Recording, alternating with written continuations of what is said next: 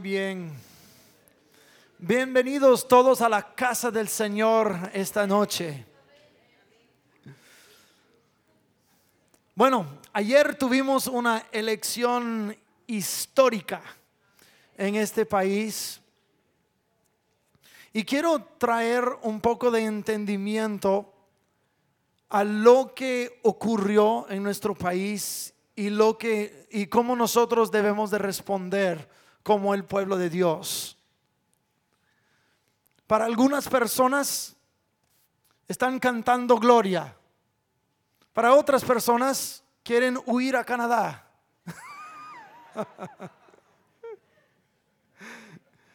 Algunos están regocijándose y otros llorando.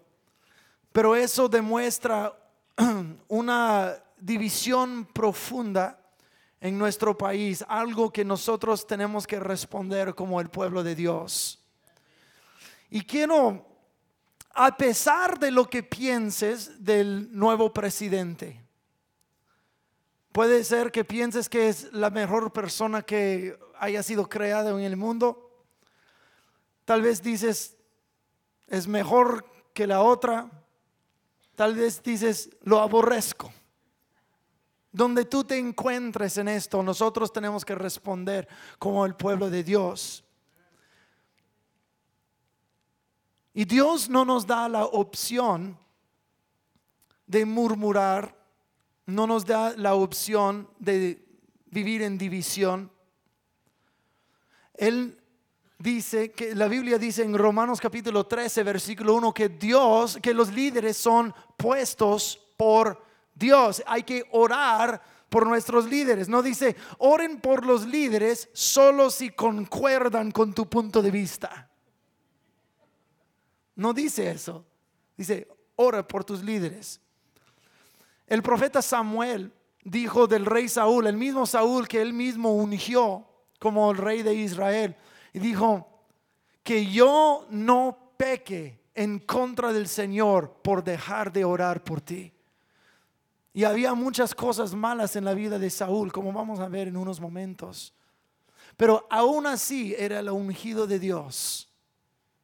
El, el hombre que Dios colocó en, este, uh, en esta posición, en esta hora. Cada líder, y yo creo eso por cada presidente que nosotros hemos tenido. Yo creo lo que, lo que voy a decir, yo creo de Barack Obama. Creo de George Bush, creo de los anteriores y creo de este nuevo presidente también. De que Dios los eligió.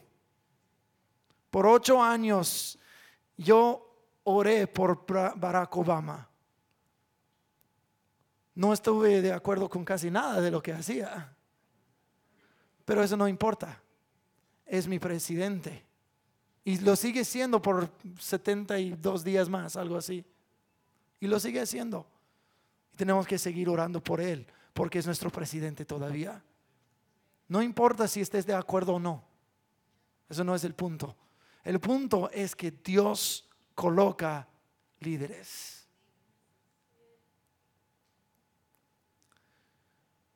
En el libro de Daniel capítulo dos, Daniel alaba a Dios porque le dio revelación del sueño del rey Nabucodonosor.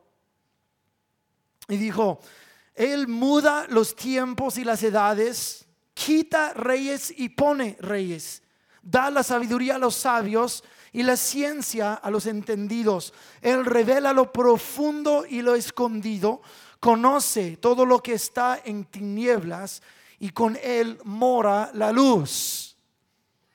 Todo tiempos y edades, imperios y reyes y gobernantes, Dios tiene control sobre cada, cada cosa, cada, cada persona, cada edad, cada etapa, cada imperio.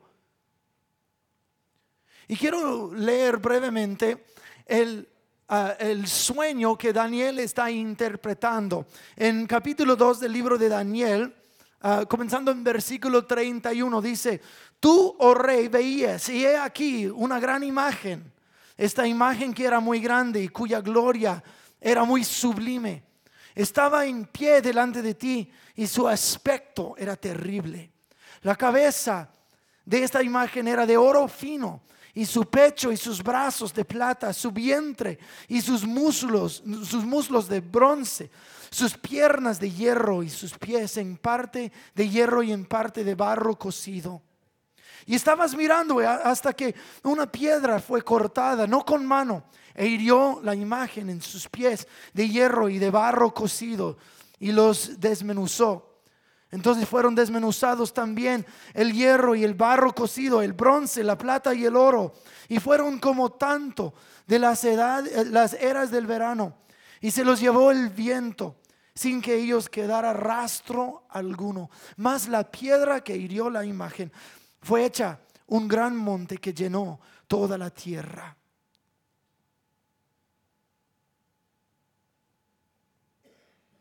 Este es el sueño. También la interpretación de él diremos en presencia del rey.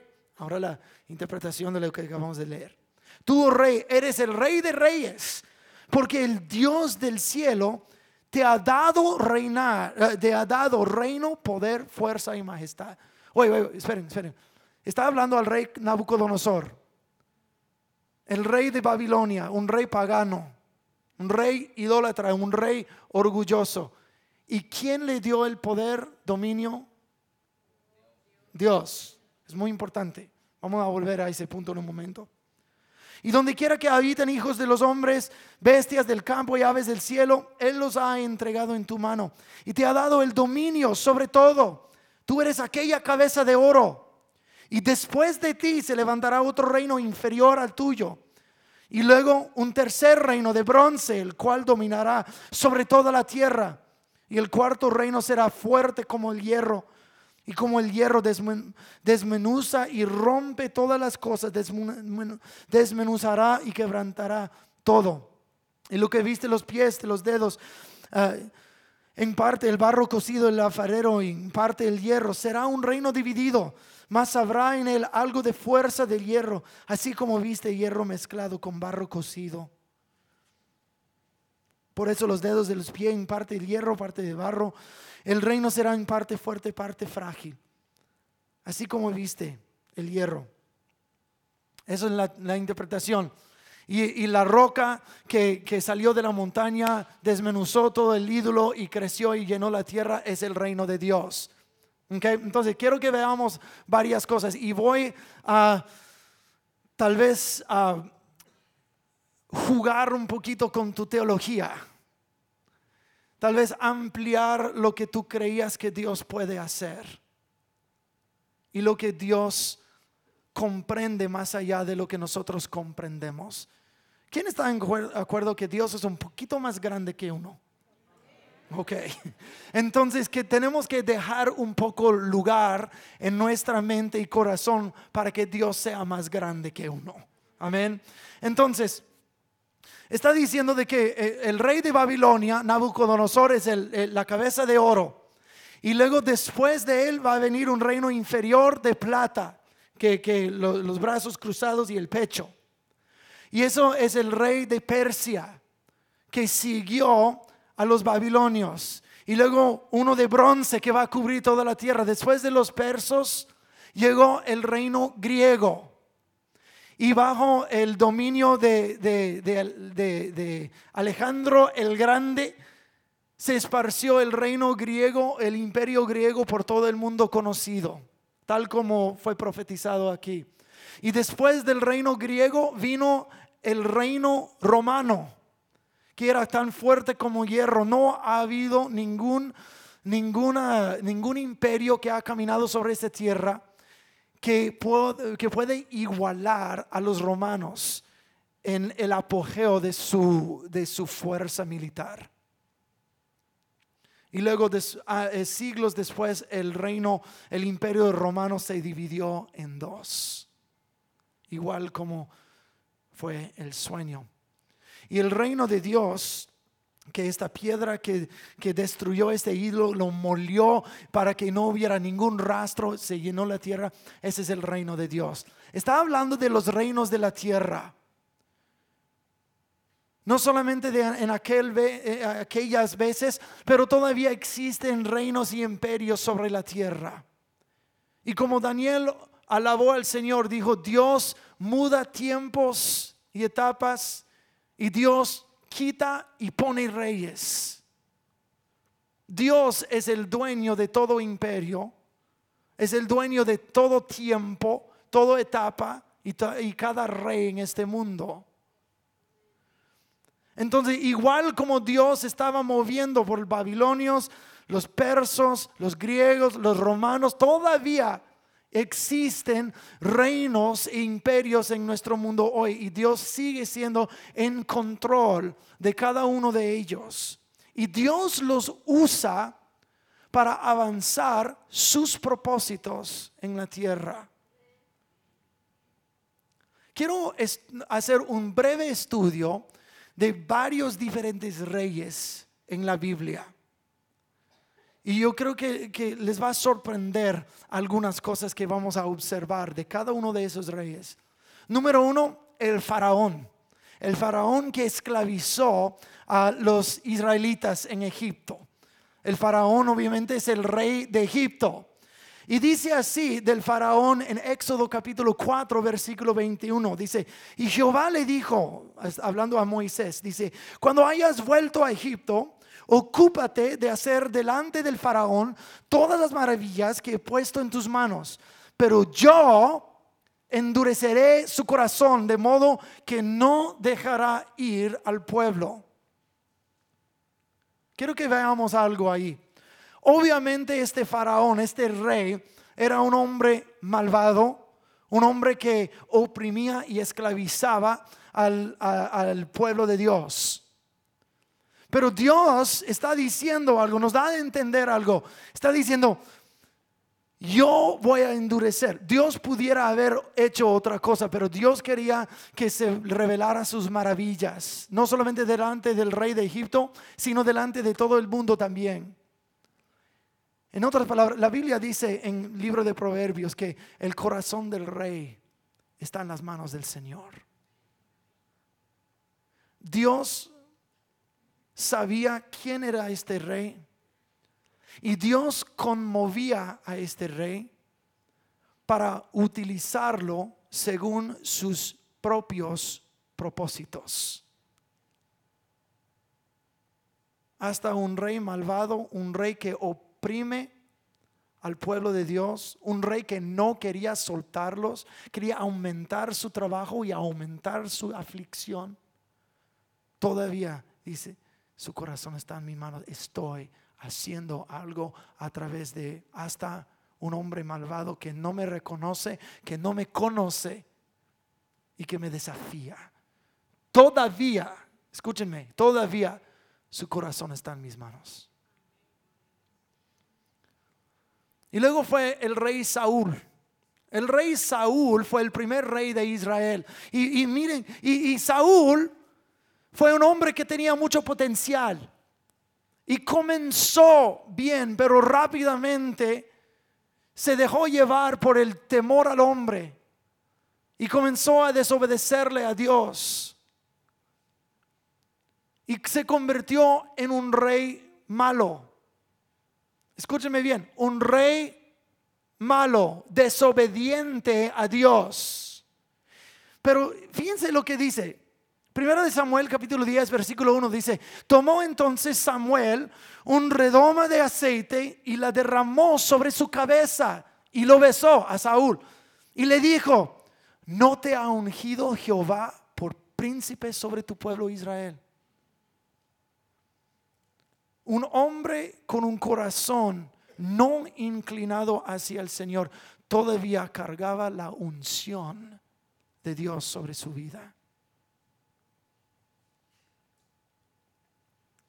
Y si Dios podía usar a alguien como Saúl, gloria a Dios, puede usar a alguien como nosotros. No estoy diciendo que tu corazón no sea inclinado hacia el Señor, pero cuando Dios te llamó, Él sabía quién tú eres. Él sabe lo que Él tenía cuando te llamó, y está en proceso de transformarnos a todos, amén. Pero Pero quiero que veamos eso. Saúl, un rey que terminó perdiendo todo, perdiendo su reino, per, perdiendo sus generaciones. Su dinastía no perduró por su falta de obediencia al Señor. Todavía cargaba la unción del Señor. Por ese motivo, el rey David, aunque él también cargaba la unción, que vamos a leer en un momento, él dijo: yo no voy a levantar mi mano en contra del rey Saúl, aunque Saúl injustamente le buscaba la vida, le oprimía, le afligía, le causaba huir, le quería matar injustamente. Y cuando David tenía la, la oportunidad de matar al rey Saúl y usurpar el trono para sí, porque, porque David ya tenía la unción, él rehusaba, porque yo jamás voy a tocar al ungido del Señor. Él reconoció: este hombre, aunque injustamente me está tratando, me está haciendo mi vida una miseria, todavía reconozco que Dios lo ha puesto ahí. Yo jamás lo voy a tocar. Wow. Por su, por su rebelión, Saúl perdió la unción. Dicen primera de Samuel dieciséis uh, once a trece, dice: después Samuel preguntó a Isaí, el papá de David, dijo: ¿esos son todos los hijos que tienes? Queda todavía el más joven, contestó Isaí, pero está en el campo cuidando las ovejas y las cabras. Manda llamarlo, y de inmediato, dijo Samuel, el mismo Samuel que ungió a Saúl. No nos sentaremos a comer hasta que él llegue. Entonces Isaí mandó a buscarlo. El joven era trigueño y apuesto, y de, oh, de hermosos ojos, y así yo me gané a mi esposa. ¿Verdad? Y el Señor dijo de David, cuando David entró, el Señor dijo: este es, úngelo. Al estar David de pie entre sus hermanos, Samuel tomó el frasco de aceite de oliva que había traído y ungió a David con el aceite. Y el Espíritu del Señor vino con gran poder sobre David a partir de este día. Luego Samuel regresó a Ramá. David fue el mejor rey que Israel tuvo.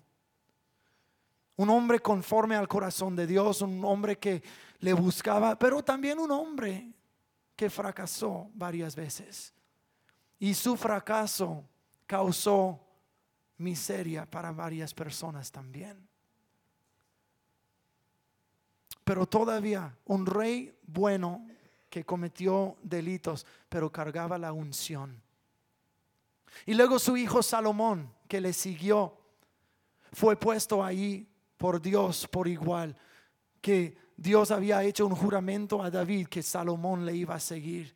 Eso quiere decir que Dios quería que Salomón siguiera. Y Salomón, el mismo que cargaba el llamado y la unción del Señor, comenzó bien y terminó mal.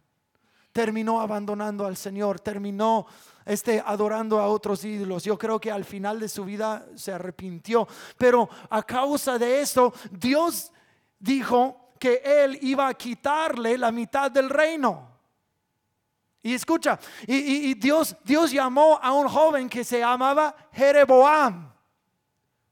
Y mira lo que dice, dice en Primero de Reyes capítulo once, dice: otro líder rebelde fue Jeroboam, hijo de Nabat, uno de los propios funcionarios de Salomón. Provenía de la ciudad de Zereda en Efraín, y su madre era una viuda llamada Zerua.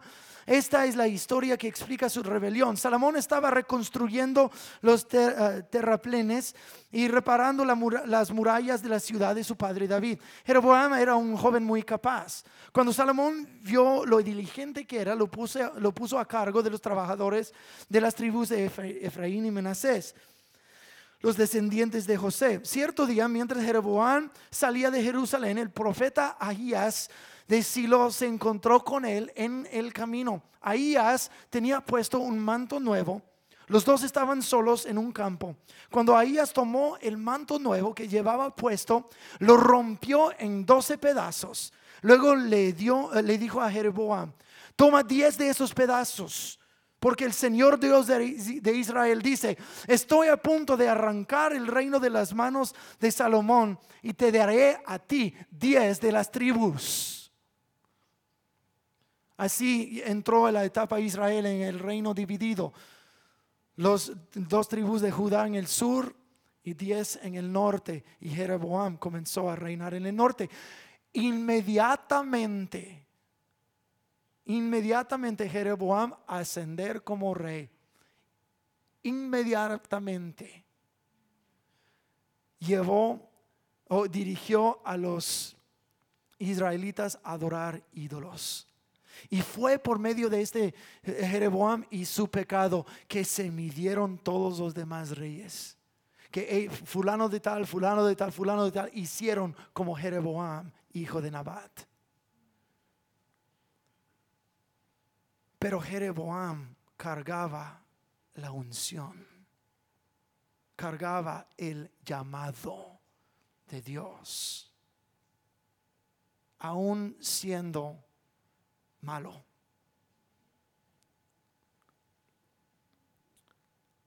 Y luego el rey Jehú, segundo de Reyes capítulo nueve, dice: mientras tanto el profeta Eliseo mandó llamar a un miembro del grupo de profetas. Prepárate para viajar, le dijo.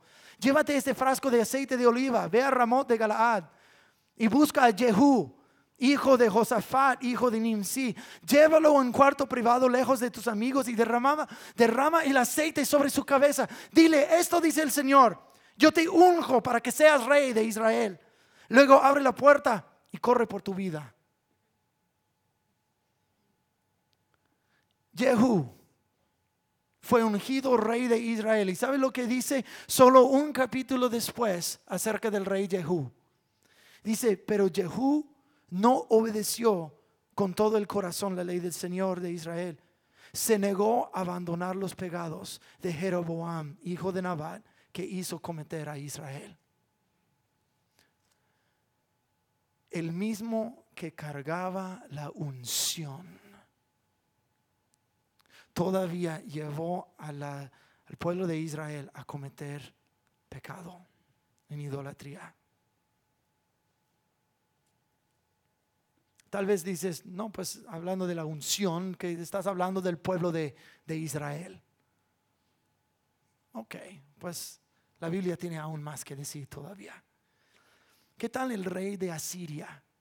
Los mismos Asiria, asirios que en el año Uh, siete, uh, setecientos veintidós B C antes de Cristo, ellos llevaron cautivo a las diez tribus de la no, del norte. Mira lo que dice. Dice: ¿qué aflicción le espera a Siria, la vara de mi ira? Yo la empleo como garrote para expresar mi enojo.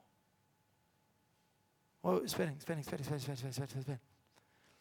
Está diciendo el rey de Asiria: yo lo estoy usando como un garrote de mi enojo. Yo estoy. Los asirios eran sumamente orgullosos y sumamente crueles. Era una gente temible, una gente completamente idólatra y pagana. Aún así, Dios dice: yo voy a usar este rey para castigar a mi pueblo, porque ellos se lo merecen. Yo voy a conmover su corazón y yo le voy a dar victoria sobre mi pueblo. Este rey, aunque no me pertenece a mí, todavía yo lo manejo. El libro de Nahum, el profeta Nahum proclama, declara una profecía contra los asirios. Y dice básicamente eso: porque yo les puse en un lugar para castigar, pero se pasaron. Se pasaron y fueron demasiados crueles e hicieron a mi pueblo mucho más de lo que yo quería que hicieran. Entonces Dios terminó castigando a Asiria por su crueldad. Pero aún así el rey de, de Asirio fue la vara de su ira.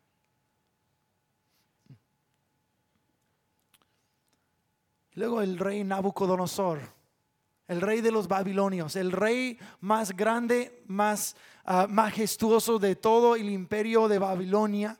Los, Babilon, los asirios llevaron cautivos a los diez tribus, de, las diez tribus del norte. Nabucodonosor terminó el trabajo llevando cautivo a las tribus del sur.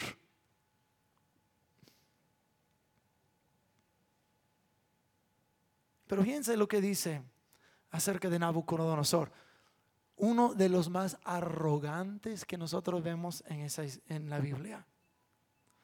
Un hombre también cruel, un hombre sin poder igual. Y mira lo que dice, un hombre idólatra. Su majestad, dice Daniel al rey, usted es supremo entre todos los reyes. El Dios del cielo le ha dado soberanía, poder, fuerza y honor. Y luego Jeremías capítulo cuarenta y tres versículo diez dice así. Dice, luego dile al pueblo de Judá, esto dice el Señor de los ejércitos celestiales, Dios de Israel, les aseguro, escuchen bien, les aseguro que traeré a mi siervo Nabucodonosor, rey de Babilonia, aquí a Egipto. Estableceré su trono sobre estas piedras que he escondido, sobre ellas extenderá su dosel real. Él llamó a un, un rey pagano, arrogante, idólatra y cruel, mi siervo. ¡Wow! Acuérdate que Nabucodonosor, esa era la cabeza de oro, ¿te acuerdas? Y luego, y luego el pecho era de, de, de, de plata. Que un reino inferior, el reino inferior que siguió a Nabucodonosor fue el imperio de Persia. Y Daniel vivió entre el cambio de imperios. Fue eh, Darío y luego, uh, y luego Asuero y luego de, uh, uh, uh, Ciro. El rey Ciro fue el rey perso que permitió a los israelitas volver a su tierra después de setenta años de exilio. ¿Okay? Pero escucha lo que la Biblia dice del rey sirio, o el rey uh, uh, perso.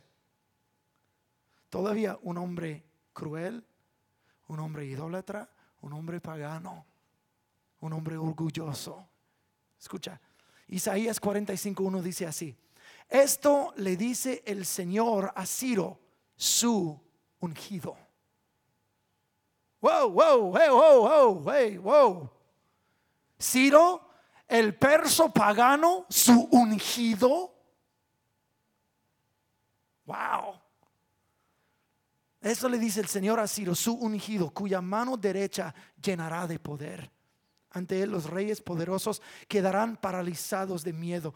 Y abrirá, se abrirán las puertas de sus fortalezas y nunca volverán a cerrarse. Cada uno de esos reyes, con la excepción de David y Salomón al principio, eran reyes malos. Pero también cada uno de esos reyes cargaba la unción de Dios sobre sus vidas. Quiero que hagamos unos, unos, algunas observaciones. Que cada rey fue colocado por Dios, cada rey en su tiempo fue usado para avanzar los propósitos de Dios. A pesar, escúchenme bien, a pesar de su religión, a pesar de su posición, a pesar de su moralidad.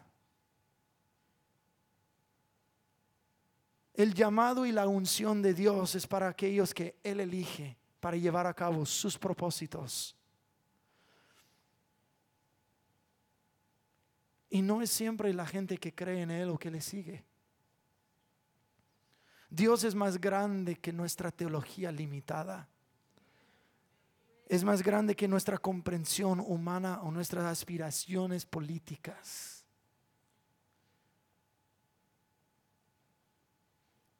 Si tienes la idea de huir a Canadá, es que tu fe está mal colocada. Dios mueve tiempos y edades, imperios. El corazón de cada rey, gobernador, presidente y primer ministro está en sus manos. Y Él conmueve a todos conforme a sus propósitos.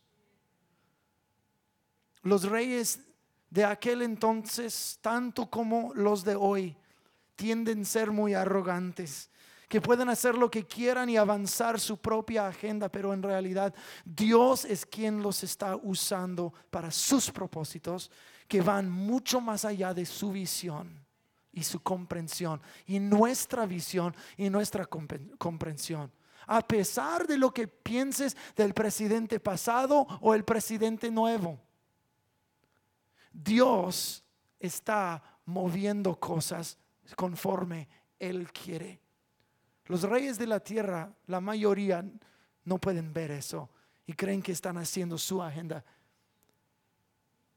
Y en realidad, Dios los está usando como sus títeres.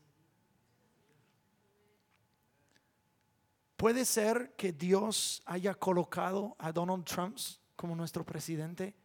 Pu- puede ser que Donald Trump, tanto como Barack Obama, llevaban algo de una unción divina sobre sus vidas para llevar a cabo el trabajo en la tierra que Dios quiere, más allá de nuestra comprensión, más allá de nuestro entendimiento. ¿Puede ser?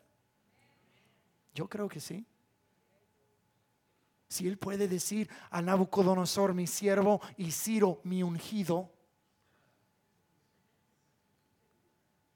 ¿a poco no podrá decir lo mismo del nuevo presidente?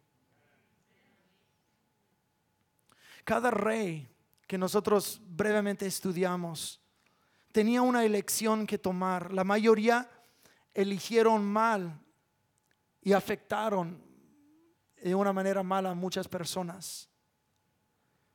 Pero es... es Dicen, no, que pues Barack Obama hizo tal y, y yo no sé qué va a hacer Donald Trump, que eso y esto, y que esta persona hizo, y este alcalde, y este gobernador, y yo no, que esto y eso y eso.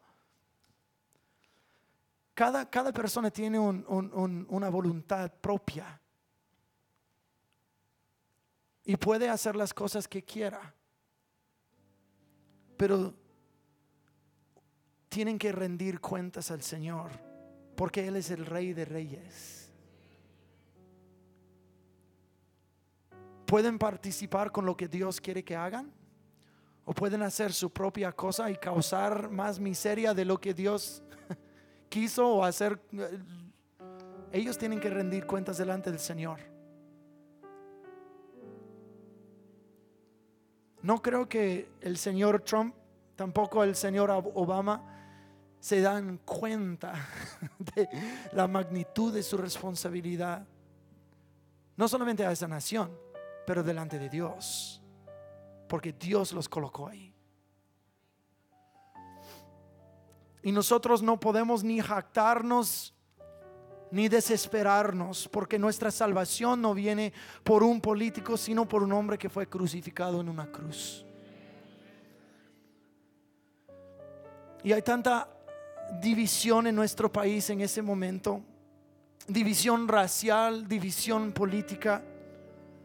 Solo tienes que mirar tu Facebook para ver cuánto odio, angustia, decepción que hay en mucha gente, y otros que se jactan, y otros que hacen sentir mal a otros.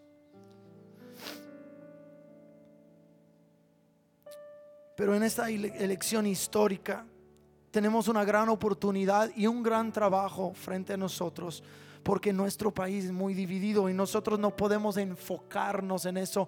Nosotros tenemos que orar e interceder. Tenemos una ventana de tiempo abierto. Dios está colocando un hombre sobre nuestro país, quien yo creo, no creo que sea un cristiano, un seguidor de Cristo, pero yo creo que por lo menos hay algo en él que tiene un corazón algo de dócil.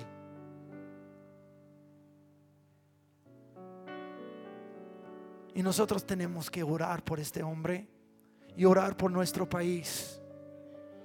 Si Dios lo colocó ahí, si Él tiene un llamado divino para hacer lo que Él está haciendo, entonces nosotros tenemos que clamar a nuestro Dios, el Rey de Reyes, para que Dios haga su obra. Yo creo que muy pronto, no, no te puedo decir cuándo, no te puedo decir cómo, pero yo creo que muy pronto va a venir un avivamiento. Y si tuviéramos la otra persona como presidenta, habría mucha hostilidad en contra de la iglesia, mucha hostilidad en contra de nosotros, por los delitos de este de, de Donald Trump. Cuántos delitos que él tenga en su vida, no creo que sea hostil en contra de la iglesia. Tenemos una ventana de tiempo abierto que podemos clamar, clamar, clamar, clamar, interceder, abrirnos a la obra del Espíritu Santo, dejar que Él nos engrandezca y nos ensanche y nos llene y nos prepare para lo que Él desea hacer. Nosotros también somos sus siervos y nosotros tenemos que estar dispuestos y listos de movernos con lo que Él está queriendo hacer y no caer en la trampa de división entre iglesias, división entre hermanos, división entre líneas políticas. No, que tú, que yo quería que eso, yo no, que tú eres tonto y que eso y otro. No. Cuidado lo que pones en Facebook, por favor. Tú puedes ser un instrumento de sanación o de división. Cuidado, cuidado lo que pones en Facebook. Personalmente yo prefiero poner nada de eso, ni contestar a nadie, porque qué bien va a ser. Ellos me van a cambiar a mí y yo voy a cambiar a la otra persona, o solo va a causar más división y más pleito. Por eso yo ni pongo nada, porque no va a ayudar. Te urjo como la iglesia de Cristo Jesús, cuidado lo que pones. Si no va a edificar, si va a traer división, por favor, no lo hagas. Vamos a ser instrumentos de sanación en nuestra oración, nuestra intercesión, pero tanto en nuestra sabiduría, lo que decimos y lo que no decimos. Lo que o,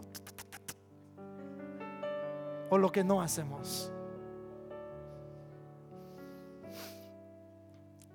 Jeremías veintinueve siete dice: busca la paz en donde vives, porque en la paz de tu ciudad tú tendrás paz. Nuestro trabajo no es vivir según líneas políticas, es vivir como parte de otro reino. No somos parte de este mundo. Somos, nuestra ciudadanía está en el cielo. Nosotros tenemos un Rey celestial a quien le rendimos cuentas y nos ha dado sus leyes, sus ordenanzas que nosotros hemos de seguir. Nuestro Dios es Dios de todo y en Él confiaremos. Por los próximos unos tal vez cinco minutos, yo quiero que nosotros intercedamos por nuestro nuevo presidente. Intercedamos porque hay mucha división racial y división política en nuestro país, y nosotros vamos a ser agentes de sanación. Amén. Pónganse de pie conmigo.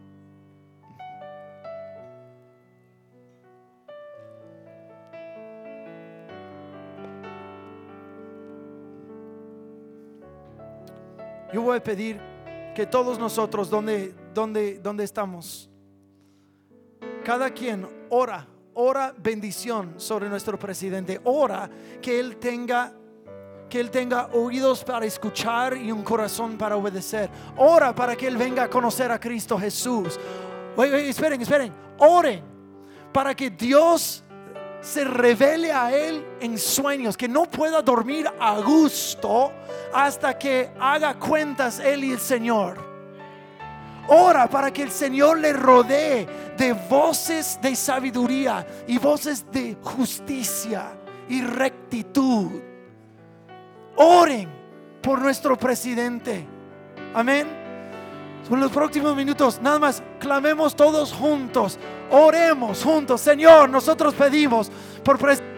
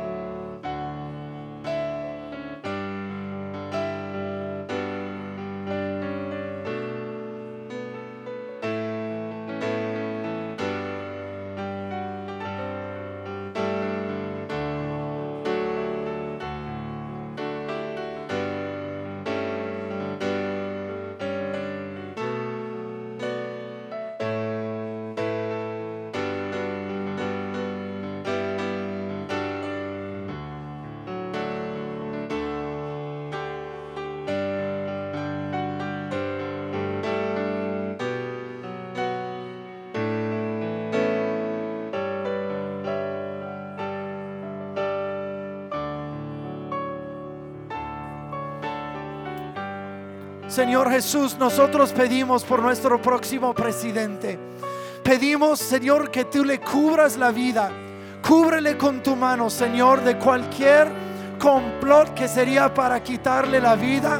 Señor, rodéale de tus ángeles. Señor, yo pido que él tenga revelación personal de Cristo Jesús.